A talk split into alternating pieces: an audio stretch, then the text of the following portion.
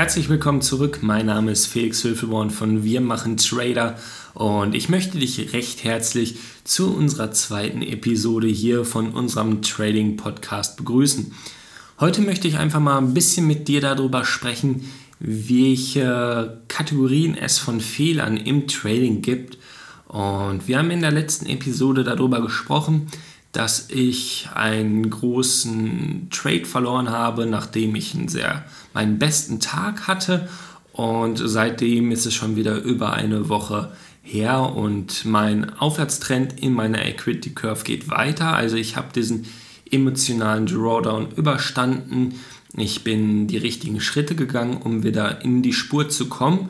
Und meine Rücksetzer, nachdem ich neue Hochs gemacht habe in meiner Equity Curve, also kleinere Verlierer zu bekommen, nicht mehr diese großen Verlierer zu bekommen. Es sieht also sehr, sehr gut aus. Ich bin auf dem All-Time-High dieses Jahr und mein Trading wird immer, immer besser. Und ein, eine Sache, die dafür sehr entscheidend ist, ist die Fähigkeit, die ich mir so langsam aneigne, dass ich wirklich die Fehler in Kategorien teilen kann. Und die erste Kategorie, beziehungsweise wie wir Fehler einteilen können, müssen wir so ein bisschen anders betrachten. Wenn wir also einen Trade verlieren, müssen wir erstmal sagen, wir müssen objektiv bleiben und gucken, haben wir den verloren, weil der einfach ein Verlierer war, haben wir also alles richtig gemacht. Und umgekehrt kann es natürlich auch sein, dass wir einen Trade gewinnen, wo wir alles falsch gemacht haben. Das ist natürlich Glück, das müssen wir aber auch ehrlich anerkennen und sagen, hier hatte ich Sauschwein, hier habe ich alles falsch gemacht und da, nur weil ich jetzt hier Geld gewonnen habe, das ist kein gutes Trading. Mache ich das noch eine Woche weiter so, dann wird sich das übel rächen und da müssen wir einfach selbstkritisch sein. Es heißt also, ja, und das ist ein völlig anderer Bereich. Also es ist nicht wie im normalen Job, dass wenn man Geld macht, hat man einen guten Job gemacht, sondern hier ist es genau andersrum. Hier müssen wir immer betrachten, haben wir guten Trade gemacht. Nur wenn wir einen guten Trade gemacht haben, haben wir einen guten Trade gemacht. Egal, ob das Ergebnis positiv ist, egal, ob das Ergebnis negativ im monetären Sinne ist, haben wir einen guten Trade gemacht. Das musst du dich immer fragen. Und wenn wir jetzt so einen Drawdown letztendlich analysieren müssen, wenn wir Fehler analysieren müssen, gibt es zwei Möglichkeiten. Es gibt die Möglichkeit, dass unser System aktuell nicht funktioniert, weil es logische Konsequenzen hat, logische Voraussetzungen nicht erfüllt werden. Oder es können emotionale Voraussetzungen nicht mehr so funktionieren, wie sie funktionieren sollten. Auf der einen Seite also die logischen Gründe dafür, dass etwas nicht funktioniert. Logisch kann sein, ich handle gerade ein System, was einfach gerade auf Grundlage der aktuellen Marktphasen nicht funktioniert. Es ist also logisch, dass ich alles richtig mache im Sinne von meinem Plan zu 100% folgen. Es ist aber auch logisch, wenn ich diesen 100% folge und er aber gerade nicht zur Marktphase passt, dass es nicht funktionieren kann. Das ist was Logisches. Ich mache alles richtig. Ich verpasse gerade nur, dass der Markt nicht zu meinem Plan passt. Eine logische Konsequenz daraus wäre, das zu überprüfen, zu überprüfen, hey, hat das was mit der Volatilität zu tun? Beispielsweise erinnern wir zurück, wenn du vielleicht in Aktien interessiert bist, hatten wir am 2. Februar ähm, rapiden Absturz im SP 500, im Dow Jones. Das war so der Tag, seitdem wir wieder hohe Volatilität in den Märkten sehen, in den US-Märkten. Und wenn du ein System hattest, was wirklich funktioniert, wenn der WIX, also der Volatilitätsindex, der so ein bisschen die Angst beschreibt, der die Volatilität beschreibt, wenn dein System also funktioniert, wenn der WIX unter 20 ist, unter 15 ist, also eine ganz kleine Volatilität vorhanden ist, und auf einmal sind wir im WIX über 20, also eine, sehen eine hohe Volatilität, dann kann es einfach sein, dass dein System nicht mehr funktioniert. Die logische Konsequenz wäre, dies zu überprüfen, dass du schaust, seit wann funktioniert dein Trading nicht mehr. Die logische Konsequenz wäre zu sagen, okay, was funktioniert denn, wenn der WIX über 20 ist? Was funktioniert, wenn der WIX über 25 ist?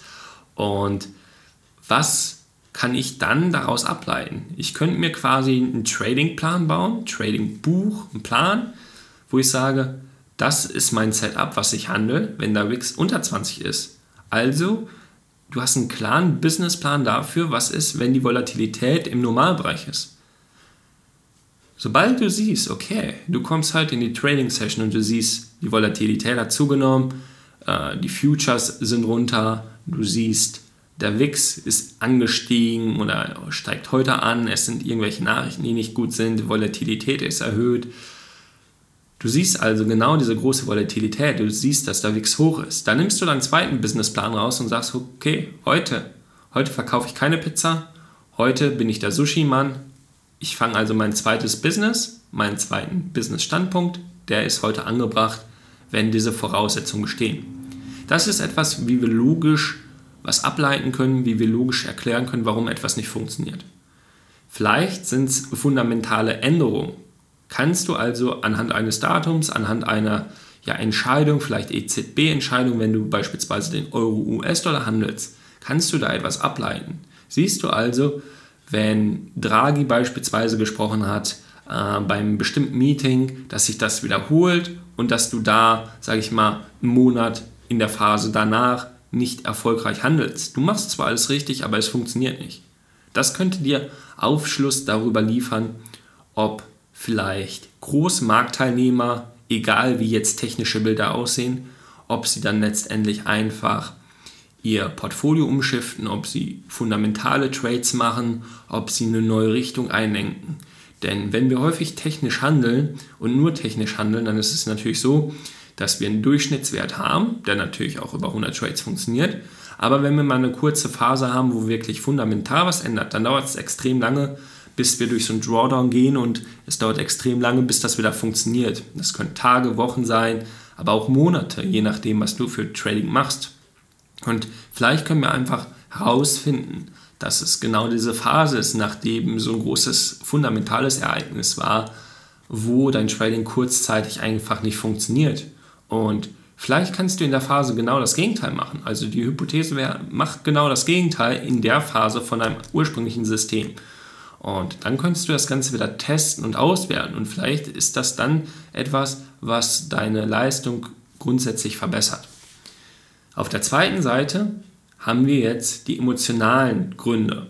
Und das war etwas, was ich bereits im ersten, in der ersten Episode angesprochen hatte. Wir haben also die emotionalen Gründe. Und emotional heißt, okay, ich habe mich gut gefühlt, ich hatte meinen besten Gewinnertag des ganzen Jahres, meiner ganzen Karriere. Und das war ein Hammertag. Also ich habe wirklich sehr, sehr viel richtig gemacht. Ich habe Risiko aufgestockt, als ich gemerkt habe, ich bin hier in einer Position und ich kann weiter Risiko hinzufügen. Also ich habe ich habe genau das gemacht, was ich mir eigentlich vorgenommen habe für meinen besten Tag und es hat funktioniert. Und am nächsten Tag verliere ich so groß, das war mein viertgrößter Verlierertag. Und das ist schon mal gut, dass es nicht der größte Verlierertag war, aber dennoch, ja, da wieder die Frage, an dem Tag muss ich mich fragen, war das emotional oder war das logisch? Habe ich hier irgendwas gemacht, was nicht mit dem Markt im Einklang stand oder war es emotional? Und emotional kann heißen, ich bin vielleicht noch aufgeregt im Sinne von, ich habe nachts vielleicht schlecht geschlafen, weil ich über meinen Gewinner nachgedacht habe, weil ich mir vielleicht ausgemalt habe, wenn ich noch so und so viele Gewinnertage davon habe, was passiert in meiner Karriere. Wenn ich schlecht schlafe durch diese Emotionen, dann bin ich am nächsten Tag nicht ausgeruht.